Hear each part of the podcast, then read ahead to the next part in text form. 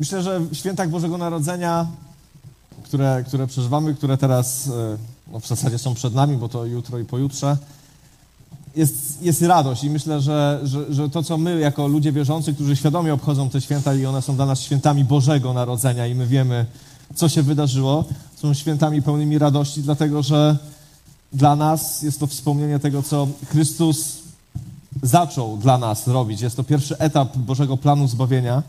Ten etap, który jest tak żywo, żywo wspominany i, i gdzieś tam dla nas wszystkich jest to, jest to znane. Wiecie, te historie o, o, o, o narodzeniu Jezusa w żubku w Betlejem, e, o Herodzie, o tych wszystkich rzeczach związanych z tymi pierwszymi momentami, kiedy, kiedy Jezus pojawił się na tym świecie.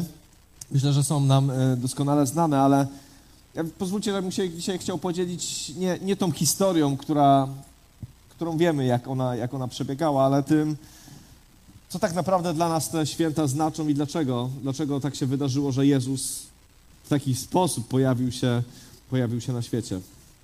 Po urodzeniu Jezusa jest taki żydowski zwyczaj, że mm, wynikający z prawa mojżeszowego, że wykupuje się dziecko pierworodnego, wykupuje się, idzie się do świątyni, składa się ofiarę. Bogatsi składają baranka, biedniejsi kupują e, dwie gołębice. E, akurat Józef z Marią zaliczali się do tej drugiej grupy, którzy nie mieli aż tyle pieniędzy, więc poszli do świątyni wykupić swojego pierworodnego, tak jak było zapisane w proroctwie. I tam spotkali człowieka, Symeona, który, który miał pewną obietnicę od Pana Boga. Miał taką obietnicę, że nie umrze, dopóki nie zobaczy Mesjasza. Że Pan Bóg mu obiecał, że on tego Mesjasza zobaczy i wtedy będzie mógł spokojnie umrzeć. I w Ewangelii Łukasza w drugim, w drugim rozdziale, 29 i 35 werset czytamy tak. To mówi Symeon. Teraz, władco, zgodnie z Twoimi słowami pozwalasz swojemu słudze odejść w pokoju, gdyż moje oczy zobaczyły Twoje zbawienie, które przygotowałeś wobec wszystkich ludów. Światło objawienia dla pogan i chwałę Twego ludu Izraela.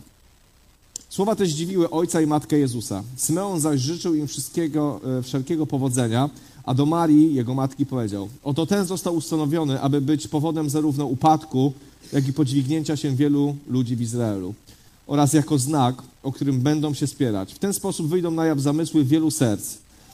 Przy tym Twoją własną duszę przeszyje miecz cierpienia. Symeon w tych krótkich słowach powiedział to, co wiemy, myślę, ale jakby narysował to, bo, bo, bo był świadomy tego, po co Mesjasz przychodzi. Ja myślę, że żyjąc w kulturze, w której żyjemy, jest dużo symboli, dużo znaków, ale myślę, że już czasami po prostu zapominamy, albo na, na, nasz świat, w którym żyjemy, zapomina, co one znaczą. Ja nie ukrywam, że nie jestem jakimś wielkim fanem całego nastroju świątecznego, tej, wiecie, gonitwy, tego szaleństwa.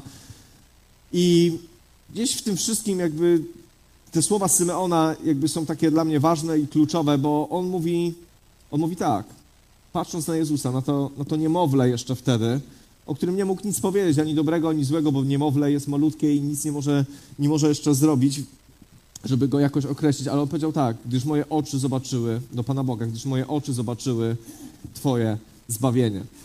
Jakby Symeon, świadomy tego, kim jest Mesjasz i po co Mesjasz ma przyjść, jaki jest cel, jakie jest zadanie, pojawienia się Go na świecie, nie skupiał się na tym, że teraz, tu i teraz jest to małe dziecko, bo wiedział, że dzieci dojrzewają, że dzieci rosną, ale, ale powiedział, że moje oczy zobaczyły Twoje zbawienie. I myślę, że kiedy w ogóle rozmawiamy o świętach Bożego Narodzenia i, i, i wspominamy ten czas, to nie możemy zapomnieć o tym, że jest jedna zasadnicza misja, najważniejsza misja, dla której Jezus przyszedł na świat.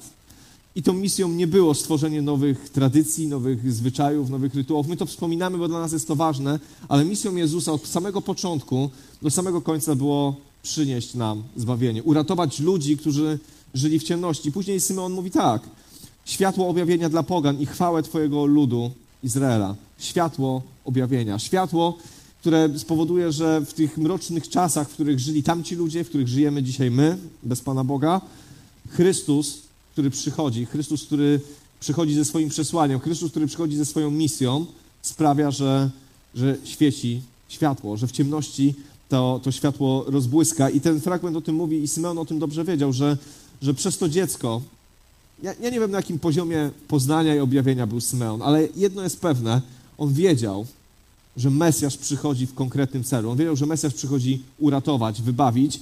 I tak jak my dzisiaj, tak samo tamci ludzie mieli swoje opresje, mieli swoje problemy, mieli swoje zmagania.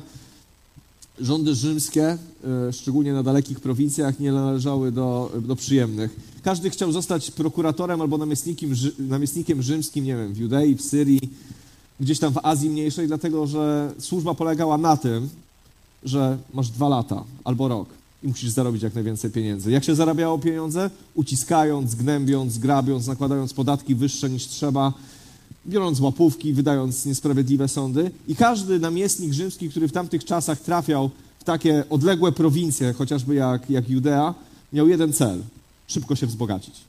Wzbogacić się poprzez różnego rodzaju, no i oczywiście zachować spokój, bo by go odwołali, ale trzymać żelazną ręką, wyciskać ile się da z tych ludzi, a później wrócić sobie do Rzymu spokojnie z zarobionymi pieniędzmi. I cały Izrael był wtedy w wielkim ucisku z problemami. Rzymskie rządy były rządami twardej ręki, prawo było egzekwowane bezlitośnie. I, I, w tamtych czasach ludzie potrzebowali, mieli tak, takie pragnienie i wtedy też odżywały te wszystkie tęsknoty mesjańskie, bo wtedy, kiedy jest ciężko, zaczynamy spoglądać w górę. Wtedy, kiedy patrzymy wokół siebie i nie widzimy rozwiązania, zaczynamy spoglądać w górę, zaczynamy szukać Pana Boga. I w tamtych czasach Żydzi bardzo szukali Pana Boga. I to nie mówią tylko o tym, e, o tym te listy, fragmenty Słowa Bożego, ale też wszystkie historyczne rzeczy, które się zachowały z tamtego okresu. E, czy, czy, czy, czy tej sekty z nadmorza martwego, Eseńczyków, czy różnych innych, te mesjańskie takie pragnienia były bardzo silne i aktywne.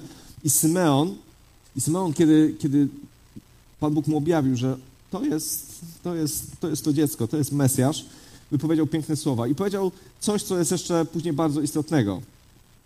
Ten został ustanowiony, aby być powodem zarówno upadku, jak i podźwignięcia wielu ludzi w Izraelu został ustanowiony jako ten, który będzie powodem upadku i podźwignięcia się bardzo wielu. Bo dzisiaj, kiedy rozmawiamy o Chrystusie i dzisiaj, kiedy nie wiem, czy już tak jest, ale, ale w wielu miejscach nie ma już wigilii, tylko są y, y, kolacje grudniowe.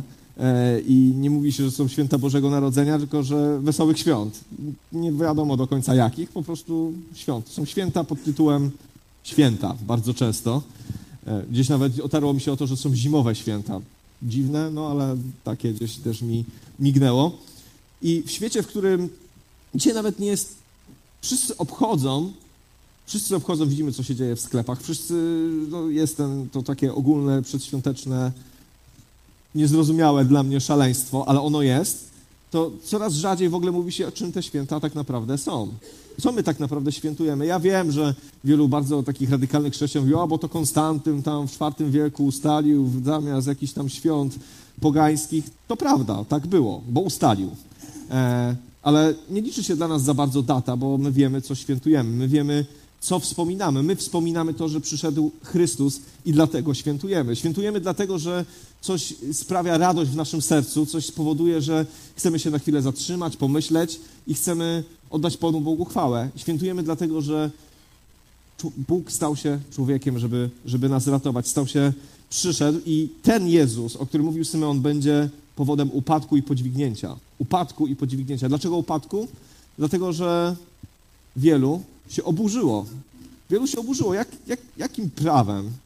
Wiecie, to prześladowało, znaczy prześladowało może bez przesady, ale to szło za Jezusem później przez lata Jego służby, kiedy ludzie mówili, przecież Mesjasz powinien być z Betlejemu, nie z Nazaretu. Czy z Nazaretu może wyjść coś dobrego?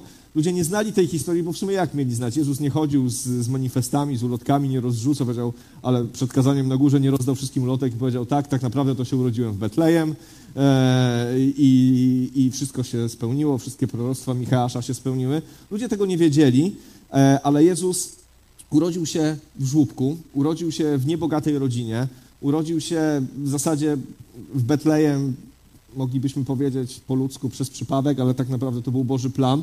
Ale nikt nie planował, że Jezus się w Betlejem urodzi. Teoretycznie powinien się urodzić w Nazarecie. E, I wiecie, i cały ten zbieg okoliczności, który, który my dzisiaj wspominamy jako wielki Boży cud, dla ludzi tam wtedy współczesnych to było no, takie zwykłe. Takie, takie, takie, takie zwykłe. No, wziął i się urodził w stajence, jak wiele innych dzieci pewnie, które się rodziły w byle jakich warunkach, bo przecież nie było szpitali. I, i wiecie, i historia y, zachwyca mnie jakby kreatywność Pana Boga w tym, w tym aspekcie, że Pan Bóg wymyślił tak wspaniałą historię zbawienia, zaczynającą się w tak niepozorny sposób. Wielkie, potężne zbawienie przychodzi w sposób tak niepozorny, tak zwyczajny, tak zwykły. E, oczywiście zwykły. No, są aniołowie, wiecie, są e, sny, są e, królowie. Jest wiele znaków i cudów, ale, ale ostatecznie w tym wszystkim nie ma tego ludzkiego splendoru, nie ma tej ludzkiej chwały, nie ma, nie ma tego ludzkiego aspektu okazywania, pokazywania się. Jest, jest Boże przyznanie się do Jego dzieł. W zwykłych ludziach, w pasterzach, Yy, nawet ci królowie ze wschodu, znaczy mędrcy, to nie królowie, królowie to jest jakaś tradycja, której nie rozumiem, ale ci mędrcy ze wschodu yy, i, i wiecie, i te wszystkie rzeczy, to byli jednak zwykli ludzie funkcjonujący w tamtych czasach i Pan Bóg umiejscowił wspaniały plan zbawienia właśnie w takim krajobrazie, w krajobrazie zwykłych ludzi, takich jak my. I Ewangelia od początku do końca rozbrzmiała wśród zwykłych ludzi, takich jak my. I Boży plan zbawienia dotyczy zwykłych ludzi, takich jak my, jak każdy z nas, ludzi, którzy chodzą do pracy, ludzi, którzy mają swoje problemy, zmagamy się, e, wydajemy, zarabiamy, spłacamy. I, i, I Ewangelia dociera właśnie do takich ludzi, nie do kogoś gdzieś tam na szczytach.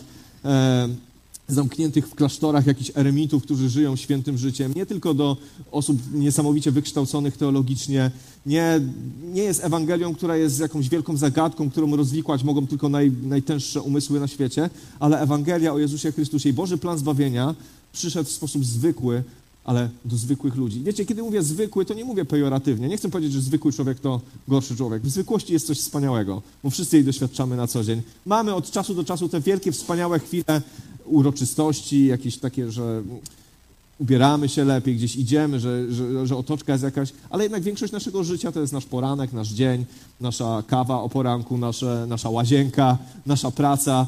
Te zwykłe rzeczy, zwykłe rzeczy, które na co dzień przeżywamy, one są w 95% treścią naszego życia. Tam spędzamy swoje troski, smutki, zmartwienia i Chrystus przyszedł właśnie do nas w takim stanie być powodem upadku i podźwignięcia. Podźwignięcia dlaczego? Bo dobra nowina jest radykalna. To, co Jezus przyszedł i głosił, było radykalne. Jezus mówił: Jestem synem Bożym, kto we mnie uwierzy, nie umrze na wieki. Jezus mówił, że ja jestem chlebem życia, kto będzie jadł moje ciało, on tak mówił do ludzi, nie będzie łaknął na wieki. Że ja jestem wodą życia, kto będzie pił ze mnie, nie będzie pragnął na wieki. Wiecie, i Jezus mówił rzeczy bardzo mocne, wprost, i mówił, że ja jestem z nieba, wy jesteście z ziemi. Jezus nie ukrywał, kim jest, jego słowa brzmiały ostro. Brzmiały ostro, ale dla tych, którzy uwierzyli, były słowami życia, słowami przebaczenia, słowami uzdrowienia, słowami, które wnosiły nadzieję, że Jezus pochylał się nad tymi, którzy byli grzesznikami, którzy byli upadli, i ci, którzy się nim nie zgorszyli. A Jezus sam mówił, błogosławiony, kto się mną nie zgorszy, to doświadczyli podźwignięcia. Ale ci, którzy patrzyli na Niego przez pryzmat swoich oczekiwań, swoich marzeń, swoich pragnień, może właśnie swoich tradycji mesjanistycznych, był dla nich powodem upadku. Oni się oburzyli, oni powiedzieli, to jest jakiś heretyk, to jest ktoś, kogo trzeba ukamienować, ukrzyżować, zniszczyć. I wiecie, Jezus polaryzował, takie teraz popularne słowo, e, ludzi, którzy go słuchali. Pewnie była jakaś grupka ludzi, którzy byli niepewni, nie wiedzieli, jak się w tym wszystkim zachować, ale ogólnie rzecz biorąc byli ci, którzy byli mu wierni i byli ci, którzy nie, że byli niechętni, którzy chcieli go po prostu zabić. I, e, ale ja sobie on powiedział tak, dzięki niemu wyjdą na jaw zamysły wielu serc. I kiedy myślę o tym, że Jezus się urodził i przyszedł jako człowiek, o tym będzie za chwilkę, to widzę, że, że kiedy w ogóle mówimy o Jezusie Chrystusie, nawet w kontekście świąt Bożego Narodzenia, kiedy nazywamy je po imieniu kiedy mówimy, co świętujemy i mówimy o Jezusie Chrystusie, to wychodzą na jaw zamysły wielu serc. Jezus powoduje, że my czujemy się skonfrontowani z Jego słowami. Kiedy mówimy o Jezusie, kiedy słuchamy Jezusa, kiedy przysłuchujemy się temu, co mówił, co głosił, kiedy zajmiemy się historią Jezusa dalej niż poza żłobkiem. Wiecie, w żłobku Jezus jeszcze nic nie mówił. Mówili inni. Ale kiedy czytamy chociażby rozdział dalej każdej Ewangelii, to widzimy, że Jezus głosił słowa, które konfrontują, które powodują, że nasze życie jest poruszone, że, że mówi coś do nas, mówi o naszym życiu, mówi o naszym postępowaniu, o naszej moralności i, i wychodzą na jaw zamysły naszych serc. Wy, wychodzi na jaw to co mamy tak naprawdę. Bo wiecie, w Słowie Bożym wspaniałe jest to i w tym, co Jezus głosił, jest to, że nie mówił rzeczy abstrakcyjnych, nie głosił pojęć teologicznych, nie zastanawiał się nad tym, e, nad czym później zajmowali się teolodzy greccy w trzecim, nie wiem, drugim, czwartym wieku, ale Jezus mówił rzeczy, które dotykały naszego życia. Mówi je do dzisiaj. I kiedy czytamy Słowo, kiedy czytamy nauczanie Jezusa, kiedy wiemy, co On mówił, wychodzą na jaw zamysły naszego serca. Zostajemy, zostajemy skonfrontowani. Wydaje mi się, że bardzo często nie chcemy być skonfrontowani. I może dlatego święta Bożego Narodzenia stają się świętami zimowymi albo jakimikolwiek tam innymi, albo po prostu świętami, świętami, dlatego że słuchanie tego, co Jezus mówi, nas konfrontuje, wydobywa z nas pewne rzeczy, konfrontuje nas z Jego słowami, a to budzi dyskomfort w nas, no bo coś wypadałoby w takim wypadku z tym zrobić. Symeon powiedział, że moje oczy zobaczyły Zbawiciela. A Zbawiciel to nic innego niż ratownik, ktoś, kto ratuje, ktoś, kto wyciąga z kłopotów.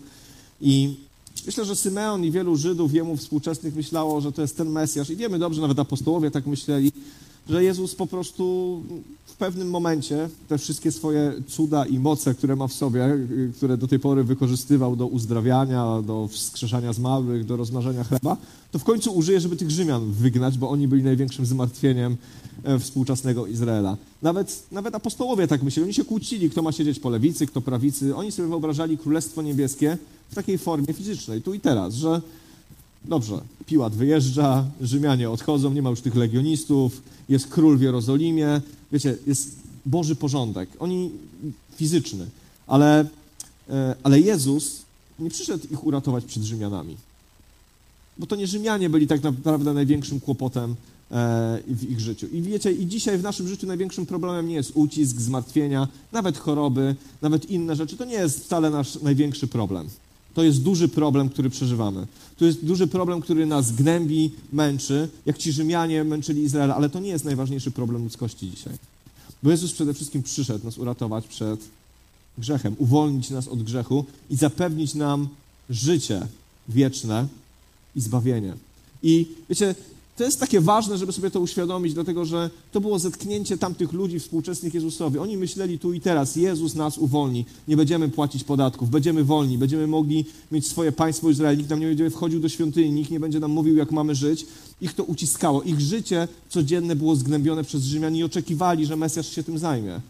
Ale Jezus przyszedł się zająć czymś, o czym sobie nawet nie uświadamiali, jak bardzo jest ważne. Jezus przyszedł obnażyć ich serca, Jezus przyszedł powiedzieć im Ewangelię, Jezus przyszedł im powiedzieć, że to nie Rzymianie są waszym problemem. To grzech, w którym żyjecie. To wasze oddzielenie od Pana Boga, to wasza niemoralność, to wasze złe zachowanie, to wasza pogarda dla Bożych przykazań. To jest wasz problem. To jest problem, który spowoduje, że nie tylko tutaj na ziemi będziecie mieli problemy, ale że wasza wieczność jest niepewna, niejasna. Wręcz Jezus nazywał rzeczy po imieniu, że jest zła. Jezus przyszedł zniszczyć grzech. W liście do Hebrajczyków w 9 rozdziale, 26-28 werset czytamy tak. Tu jest o składaniu ofiar przez arcykapłana, którym jest Jezus. Troszeczkę wyrwę z kontekstu. 26 werset. Gdyby tak było w przypadku Chrystusa, musiałby On cierpieć wiele razy od powstania świata. Tymczasem On po to ukazał się obecnie, raz przy końcu wieku, aby przez ofiarowanie samego siebie usunąć grzech. I jak postanowiono, że człowiek raz umiera, a potem czeka go sąd, tak Chrystus raz złożony w ofierze, aby wziąć na siebie grzechy wielu, drugi raz ukaże się tym, którzy go wyczekują, nie ze względu na grzech, ale dla ich zbawienia. Dziś ten fragment, może mało bożonarodzeniowy, mówi nam o tym, że dlaczego Jezus objawił się w ciele, dlaczego Bóg objawił się w ciele pod koniec wieków, po to, żeby ofiarować samego siebie i usunąć grzech. Grzech, który jest największym problemem ludzkości. Grzech, który jest spowodowany odrzuceniem Bożych standardów i powiedzeniem, tak jak Zbyszek ostatnio mówił, powiedzeniem: Ja sobie sam poradzę, ja będę ustanawiał, co jest dobre, a co złe, nie potrzebuję Bożych przykazań. Grzech jest niczym innym niż powiedzeniem: Nie potrzebuję Pana Boga w swoim życiu. Ja będę ustanawiał zasady, ja będę ustanawiał normy, ja będę robił, co chcę. I, i ten grzech powoduje, że ludzie umierają. Nie tylko fizycznie, bo wszyscy kiedyś umrzemy ale, ale umierają duchowo. Umiera, żyją w sposób zgnębiony, pełni smutku, bez sensu, bez celu w swoim życiu, próbując zaspokoić to różnymi doczesnymi rzeczami, które tylko na chwilę dają szczęście i które tylko na chwilę dają jakiegoś takiego kopa, że można coś zrobić fajnego, ale w dłuższej perspektywie jest beznadzieja i, jak to ostatnio ktoś, y, z kim pracuję, powiedział, że jest coś więcej niż tylko piach. Niż tylko wykopać dziurę, później cię zakopią i zgniesz. I Jezus właśnie po to przyszedł, żeby usunąć grzech. Bo Jezus najlepiej jest w stanie zdefiniować, czego tak naprawdę nam w życiu potrzeba. Nam się wydaje, że potrzebujemy wygnać Rzymian, pozbyć się problemów i pozbyć się kłopotów i w końcu odzyskać to, co jest dla nas cenne tu i teraz, ale Jezus mówi: Rzymianie to jest jakiś tam problem, ale ważniejsze jest to, jak żyjecie, co macie w sercu, jak, gdzie, czy, czy grzech jest tym, który was niszczy, który was zniewala. Jezus postanowił przynieść prawdziwy ratunek, niedoraźny, niechwilowy. Wiecie, ja, ja lubię historię, czytam sobie ostatnio taką książkę Historia Anglii. Ona bardzo szybko leci, ta książka. I tak sobie ostatnio uświadomiłem, że w ciągu trzech y, godzin y, przeskoczyłem 400 lat. Nie wiem, ile to jest pokoleń, y, ale ci ludzie tak szybko tam znikali. Ja nawet nie byłem w stanie zapamiętać tych królów. Oni tak szybko znikali. Wiecie, gdyby Jezus chciał zapanować ludzki porządek, on byłby krótkotrwały dla tych ludzi. Oni by pożyli sobie bez tych Rzymian jeszcze 20-30 lat i by umarli. I, I tyle by było ich szczęścia tutaj na ziemi, ale Jezus przyszedł zrobić coś znacznie większego, przenieść nas do wieczności, sprawić, że nasze życie w wieczności będzie dobre, dać nam prawdziwą nadzieję, żeby tutaj na ziemi przetrwać tych Rzymian, przejść przez to wszystko, ale później odebrać wielką, wspaniałą nagrodę. I to była Boży plan zbawienia dla każdego z nas, usunąć grzech. Raz w ofierze złożony za grzechy wielu. Przyszedł po to, żeby zostać złożony w ofierze za grzechy wielu, ale teraz wielka nadzieja dla nas. Ale drugi raz ukaże się nie po to, żeby już składać ofiarę. Drugi raz przyjdzie już po to, żeby, żeby ci, którzy oczekują Jego zbawienia, mogli tego doświadczyć, żebyśmy mogli odtrąbić triumf, żebyśmy mogli powiedzieć tak, zwycięstwo się, zwycięstwo się dokonało. I kiedy myślę o świętach, to myślę, że nie jesteśmy wcale w zupełnie innym miejscu niż ludzie w czasach Jezusa niż ci ludzie, którzy go otaczali najpierw w świątyni, kiedy był niemowlęciem, a później kiedy nauczał e, w Jerozolimie, w Judei, w Nazarecie, w różnych miejscach. Myślę, że w jakimś sensie poznania, mentalności, oczekiwania, jako ludzie jesteśmy w podobnym miejscu. Okej, okay, zmieniła się technologia, mamy już telefony, płatności jakieś kosmiczne, no, świat się zmienił radykalnie, podróżujemy, zwiedzamy świat, nie ma takich barier, jak były wtedy. Ale co do zasady, człowiek jest bardzo podobny, ciągle jest w ucisku, ciągle jest zniewolony, ciągle przeżywa problemy i tak jak ludzie przeżywali problemy 2000 lat temu, tak samo przeżywają je dzisiaj. Może nie ma Rzymian, może są inne problemy, może masz inne, inne, inne rzeczy, które cię gnębią, ale zasadniczo ludzie wokół nas ciągle mają to jedno pragnienie. Czekują ratunku czekają na ratunek, czekają na Zbawiciela. Nie powiedzą tego, bo Zbawiciel brzmi bardzo kościelnie i od razu się kojarzy z Jezusem, ale ludzie potrzebują dzisiaj ratunku. Potrzebują ratunku od swoich trosk, od swoich zmartwień, chcą mieć sens życia, chcą mieć poczucie, że to wszystko ma jakieś znaczenie. Każdy tego pragnie, każdy potrzebuje miłości, każdy potrzebuje dzisiaj ratunku. I przesłanie tych świąt jest takie, że Pan Bóg postanowił ten ratunek nam zesłać w sposób radykalny, jednoznaczny, żeby usunąć największy problem naszego życia, czyli grzech, który w nas jest. Czyli przybić do krzyża to, co nas degeneruje, co sprawia, że nie ma radości, że nie ma, że nie ma szczęścia, że wszystko jest takie smutne i szare. Jezus przyszedł to zniszczyć. Ale przyszedł zrobić jeszcze coś wspaniałego. List do Hebrajczyków, ponownie czwarty rozdział, tym razem 14-16 werset. Mówi tak. Wiecie, bo czasami jest tak, w szkole, tak, mamy taki może system edukacji, że masz przeczytać książkę, masz się nauczyć, masz napisać sprawdzian i w idealnym świecie dobrze było, jakbyś to kiedyś w przyszłości wykorzystał, ale prawda jest taka, że zanim zaczniesz z tego korzystać, to już zapomnisz, o co, o co w tym wszystkim chodzi. I, I wydaje się czasami w różnych systemach, nawet religijnych, że to jest tak, że są święte księgi, są, są jakieś rzeczy, których trzeba się nauczyć, no i dobrze by było to zastosować w życiu, no ale wiadomo, jak to jest z naszą pamięcią albo z naszymi chęciami, różnie to bywa. Ale chrześcijaństwo i to, co przyszedł zrobić Jezus, jest radykalnie inne, dlatego że Jezus przyszedł usunąć grzech, ale Jezus nie przyszedł nam zostawić tylko takiej checklisty do odhaczania, żeby żyć święcie. Jezus przyszedł też usunąć barierę między nami a Bogiem, po to, żebyśmy mieli kontakt z Bogiem. On jest jedynym pośrednikiem między Bogiem a człowiekiem. Jest tym arcykapłanem, który spowodował, że możemy przychodzić bezpośrednio do Boga. Nie jesteśmy skazani na wiedzę i na wypełnianie Bożych przepisów. Jesteśmy zachęceni do relacji. I ten list do Hebrajczyków, czwarty rozdział mówi tak. Mając więc wielkiego arcykapłana, który przeszedł przez niebiosa, Jezusa, Syna Bożego, trzymajmy się mocno wyznawanych przez nas prawd.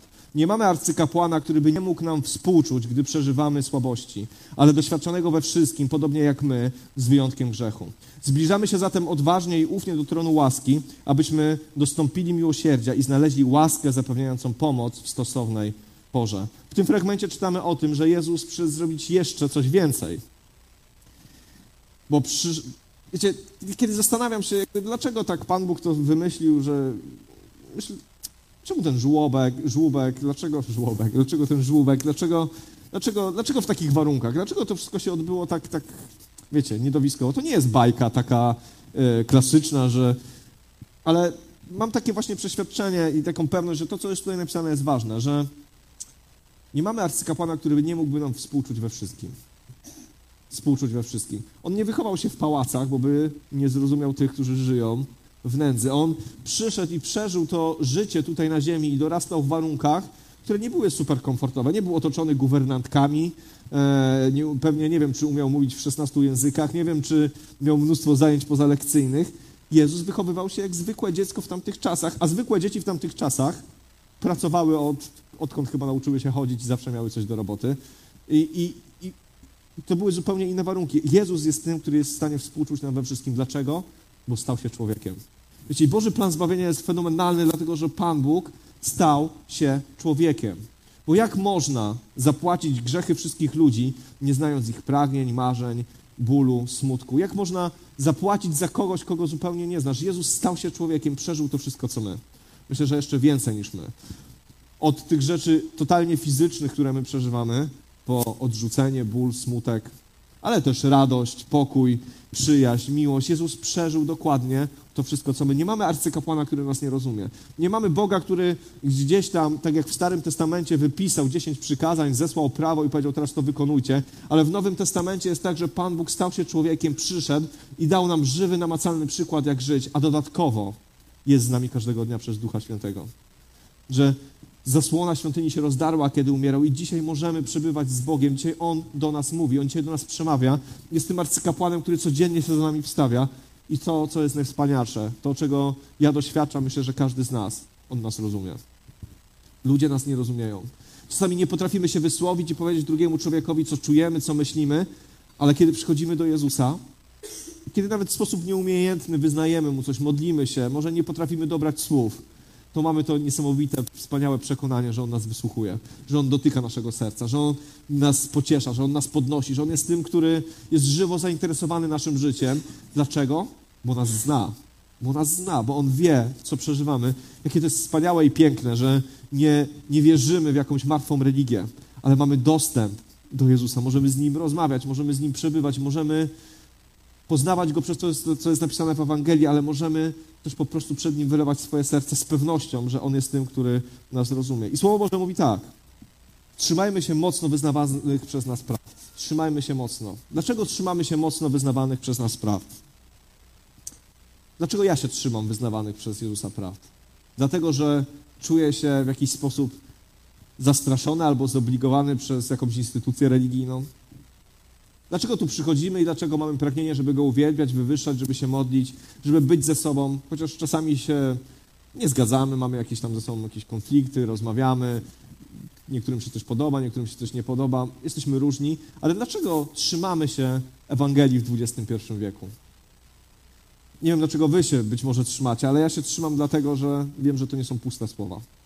Że wiem, że to nie są czcze obietnice. Wiem, że to nie są tylko słowa że to nie jest tylko system religijny. Ja wiem, że po drugiej stronie jest żywa osoba, która mnie kocha, która mnie zna, która stała się człowiekiem. Wyobrażacie to sobie, jak y, mówimy czasami o poświęceniu jako ludzie, że my się jesteśmy w stanie czemuś poświęcić.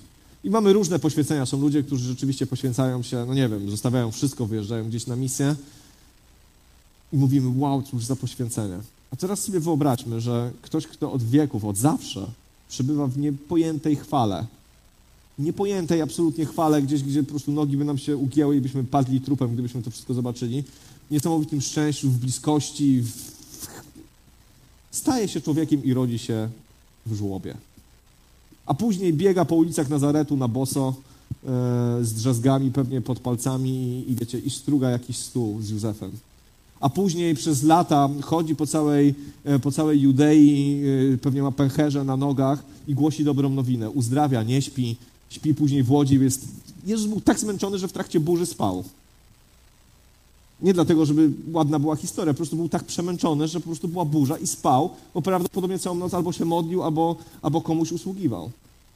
I on się tego wszystkiego wyzbywa, żeby okazać nam miłość, żeby być dla nas dzisiaj, żeby, żeby pokazać nam, że nas kocha, żeby pokazać nam, że nie Rzymianie są problemem w Twoim życiu. Nie choroby, nie troski, nie zmartwienia, to nie jest największy problem Twojego życia.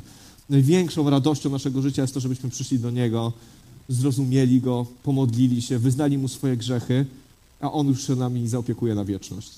Na wieczność. On przyszedł z wieczności do teraźniejszości, żeby nas wyrwać z teraźniejszości do wieczności, żeby dać nam głęboką nadzieję, żeby dać nam sens życia, żeby sprawić, że nasze życie dokądś zmierza. Wiecie, nieważne jakie masz cele, ambicje i marzenia, i tak kiedyś umrzesz. Jezus dobrze o tym wiedział, że i tak wszyscy kiedyś umrą. Wiecie, te pokolenia przed nami, wielkich królów, władców, ludzi potężnych, ale też biednych, przeminęło ich mnóstwo. Miliony ludzi, miliardy. Już odeszły. I niektórzy odeszli do Chrystusa, dlatego że, tak jak powiedział Symeon, on był dla nich powodem do powstania. Niektórzy odeszli do miejsca bez Boga, dlatego że był dla nich kamieniem upadku, skałą zgorszenia. Wiecie, dzisiaj wierzę, że te święta i te dni, które są przed nami, bo jutro nie będziemy mieli nabożeństwa, ale będziemy mieli na pewno czas, bo siedzimy w domu i, i mamy troszeczkę czasu, żeby nad pewnymi rzeczami się zastanowić. To zastanówmy się dzisiaj y, w czasie tych świąt nad tym, jak przeżywamy Chrystusa, co On dla nas zrobił, czy, czy, czy jesteśmy w tym, co jest naprawdę sednem tych świąt. Czy jesteśmy w tym zbawieniu, które nam Chrystus dał i które nam wywalczył? Że nie chodzi o ten żółbek i kolendy, ale chodzi o to, że Bóg stał się człowiekiem, żeby naprawdę Cię uratować. Naprawdę Cię uratować od Twoich grzechów, od Twojej nędzy, od Twoich smutków, żeby natchnąć Cię nadzieją, żeby Cię zbawić, żeby Cię oczyścić, żeby sprawić, że Twoje życie znowu będzie pełne dobrych rzeczy. Po to Jezus przyszedł. I to jest dzisiaj dla nas zachętą. Jezu, Słowo Boże w liście do Hebrajczyków właśnie w tym fragmencie mówi tak. Zbliżajmy się zatem odważnie i ufnie do tronu łaski. Zbliżajmy się odważnie i ufnie. Nie zbliża się nikt odważnie i ufnie do tyrana. Do tyrana przychodzi się ze strachem i z lękiem, bo trzeba przyjść. Bo tyran każe przyjść, to przychodzimy. Ale tylko do kogoś, kto nas kocha i kogo my kochamy, przychodzisz odważnie i ufnie. Bo ufność nie, ufności nie da się wymusić. Bo odwagę, co prawda, można wykrzesać przed kimś strasznym, ale, ale ufności nie da się nauczyć. Albo komuś ufasz, albo nie. Słowo Boże nas zachęca, przyjdźcie odważnie i ufnie do mnie. Przyjdźcie do mnie, bo was kocham, bo jestem arcykapłanem, który was zna, bo znam wasze troski, wasze myśli, wasze tęsknoty, wasze marzenia. Przyjdźcie do mnie, bo u mnie jest tak naprawdę prawdziwe życie. Ja wam daję rzeczy dobre, ja wam daję zbawienie. I dzisiaj to słowo wiecie, mnie bardzo dotyka, dlatego że ja się czuję czasami troszeczkę wyobcowany w tym świecie. Znaczy, no tak, czasami się czuję wyobcowany pośród różnych filozofii, trendów tego świata. I, i czy czasami mam coś takiego, że, mm, że się zastanawiam, że, że czuję, że coś tracę? Mam takie chwile. Myślę, że wy też takie macie. Że, że dużo poświęcamy, żeby być chrześcijanami bo dużo poświęcamy. No nie mówię, że bardzo dużo, bo jeszcze nie żyjemy w takim świecie, że nas po prostu tam, wiecie, zabijają czy wrzucają do więzienia, ale, ale żeby być chrześcijaninem, który, który jest Bogu wiernym, coś poświęcamy. Ale tak sobie pomyślałem, że w tym wszystkim, kiedy myślałem o tych świętach, kiedy myślałem o tym, co dzisiaj tutaj powiedzieć, to, to tak naprawdę jestem przeszczęśliwy, że jestem chrześcijaninem. Pomimo moich niedoskonałości chrześcijańskich, pomimo moich braków w chrześcijaństwie, pomimo mojej niezdolności do bycia w 100% zawsze posłusznym Panu Bogu, to czuję wielką radość, bo czuję się, czuję się zbawiony. Jestem zbawiony, czuję się uratowany, że, że przyjąłem to, co Chrystus zrobił, że, że to, co się wydarzyło w Betlejemie, a później w Nazarecie, a później e, w Jerozolimie, to wszystko zmieniło moje życie na zawsze. Że Chrystus, który wtedy przyszedł jako człowiek, zmienił moje życie, radykalnie mnie zmienił. Dał mi poczucie miłości, bezpieczeństwa, dotknął mojego serca, uwolnił mnie, sprawił, że moje życie ma sens i cel. Mimo tego, że ciągle uciskają mnie Rzymianie różni tam w, w moim życiu, to jak wiem, dokąd idę. I wiem, że to nie oni są największym problemem. Wiem, że to Chrystus, który przyszedł mnie zbawić, doprowadzi sprawę do końca. I przeprowadzi mnie do wieczności i będzie wspaniale. Czy jest wspaniale, ale będzie jeszcze lepiej. Będzie jeszcze lepiej. I niech, niech to przesłanie z tych świąt nam towarzyszy, że Jezus przyszedł realnie się z nami spotkać.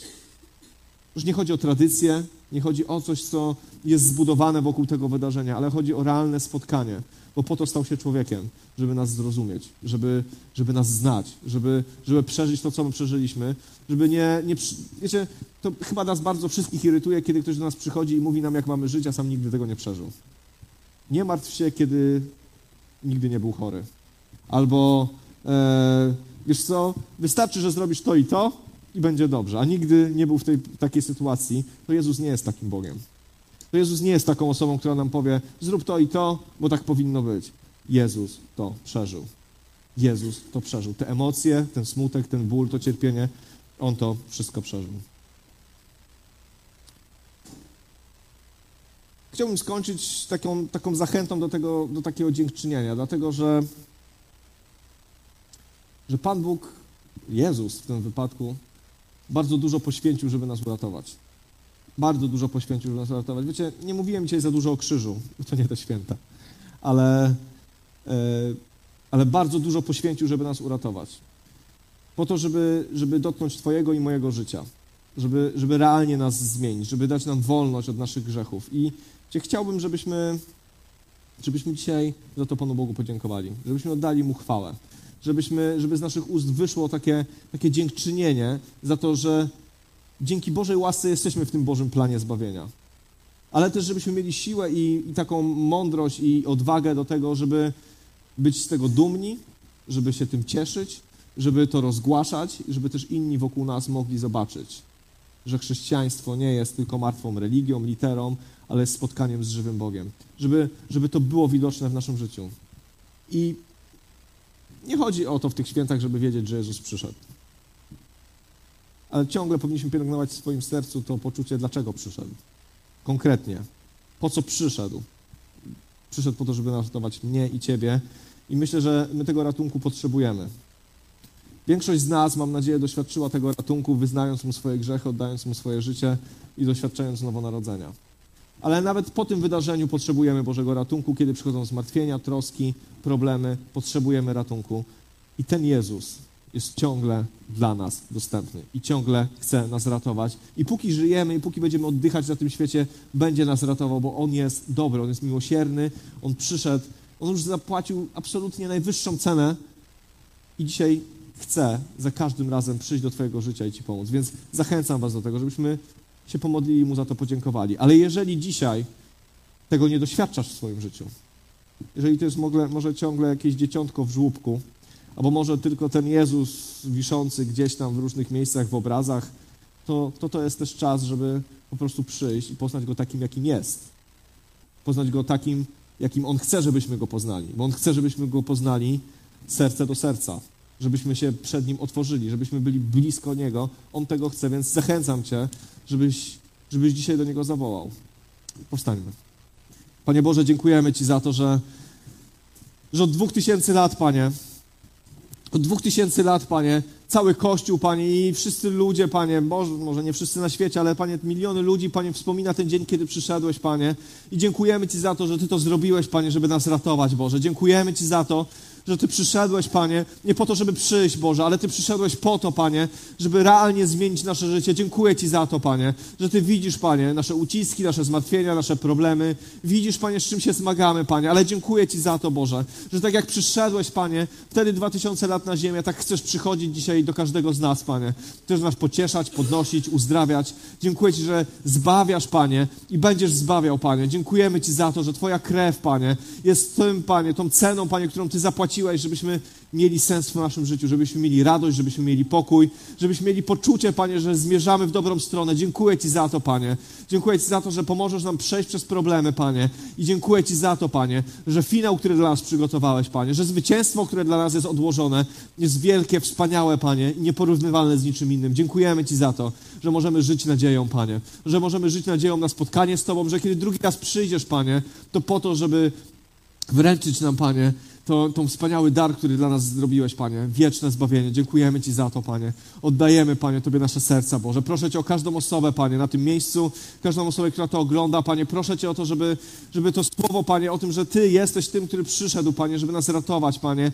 Niech dotknie, Panie, naszych serc. Proszę Cię, Panie. Jeżeli ktoś jest dzisiaj smutny, przygnębiony, Panie, jeżeli ktoś, Panie, ma połamane życie, to proszę Cię przyjść, Panie, i objaw się, Boże, taki, jaki jesteś naprawdę, Panie. Przemów, Panie, do serca, Panie. Proszę Cię o to. Niech serca, Panie, będą złamane przed Tobą, Panie. Chcemy z Tobą rozmawiać, tak jak tylko z Tobą możemy rozmawiać. Dziękujemy Ci, że Ty nas rozumiesz, że tylko Ty nas rozumiesz, że świat może nas nie rozumieć, Panie, ale Ty, Boże, zawsze jesteś dostępny. Dziękuję Ci za to, że Ty przyszedłeś, Panie, dać nam prawdziwe życie i to prawdziwe życie, Panie, jest najwspanialszą rzeczą, którą mamy. Dziękuję Ci za to, Panie. Oddaję Tobie chwałę, Panie, i uwielbiam Ciebie, Boże, i dziękuję Ci za to, że Ty jesteś naszym Bogiem, Panie, i naszym zbawieniem, i naszą radością. I Panie, proszę Cię o ten czas świąt, Panie. O te dwa dni, które przed nami, Panie. Ten czas, kiedy będziemy się spotykać z ludźmi, Panie, z rodziną, Boże. Kiedy będziemy, kiedy będziemy rozmawiać, Panie. Proszę Cię o to, żebyśmy byli świadectwem, żebyśmy byli ludźmi, Panie, którzy będą wskazywać na Ciebie, Panie. Proszę Cię, niech to będzie czas, Panie, w którym nasze myśli, Panie, będą skoncentrowane wokół Ciebie, Panie. Kiedy będziemy w stanie skupić się, Boże, na tym, co, co Ty czynisz, co Ty robisz, Panie. Prosimy Cię o to, Panie. Daj nam też dobry czas wypoczynku, Panie. Oddajemy Tobie ten, to wszystko, co przed nami, Panie. Błogosław nas, nasze rodziny, nasze domy, Panie. I każdy dzień, Panie, który, który jest przed nami, Panie. Tobie niech będzie chwała. Amen.